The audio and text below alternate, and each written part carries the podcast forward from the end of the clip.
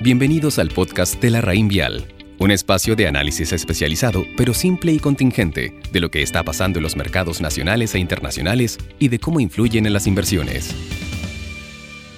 Buenos días. Hoy, 14 de octubre, les habla Javier Salinas, economista jefe de la Reinvial. En esta oportunidad quisiera hablarles de la decisión que el Banco Central tomó anoche en su reunión de política monetaria. El Banco Central decidió, por unanimidad de los miembros del Consejo, elevar la tasa de política monetaria en 125 puntos base a 2,75. En su comunicado destacaron que, y cito, la evolución del escenario macroeconómico ha aumentado los riesgos para la convergencia de la inflación a la meta de 3%. Por estas razones que el Banco Central está acelerando el ritmo de la normalización de la tasa de política respecto a lo planteado en el IPOM de septiembre. Quisiera destacar tres puntos relevantes respecto a su comunicación del día de ayer. Primero, sostienen que si bien el escenario financiero externo se está deteriorando, el deterioro de los mercados locales ha sido mayor que en el resto del mundo debido a los factores idiosincráticos. Aquí destacan los cambios en las perspectivas para la inflación, nuevos retiros de ahorros previsionales y la incertidumbre política. Esto se ha reflejado en aumentos en las tasas de interés, la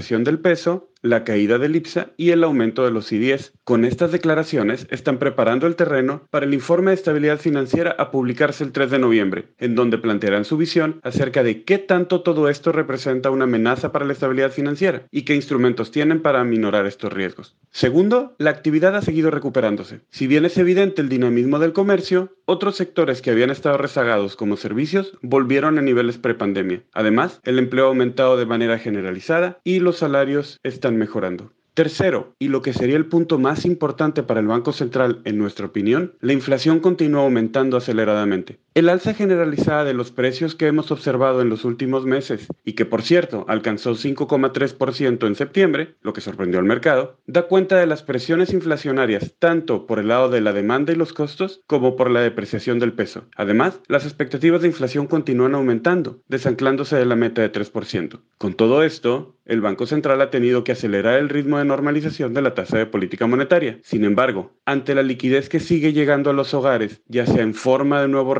retiros de fondos previsionales o como subsidios estatales, en un entorno de una economía que ya superó niveles prepandemia, el Banco Central no se detendrá al alcanzar un nivel de tasa de política neutral, sino que tendrá que continuar subiendo la tasa para poder frenar el sobrecalentamiento de la economía y la inflación. Los esperamos en nuestro próximo capítulo del podcast La Raín Vial Conoce larraínvialdigital.com, una plataforma de inversiones, servicios y herramientas en donde la experiencia de la Vial es 100% online.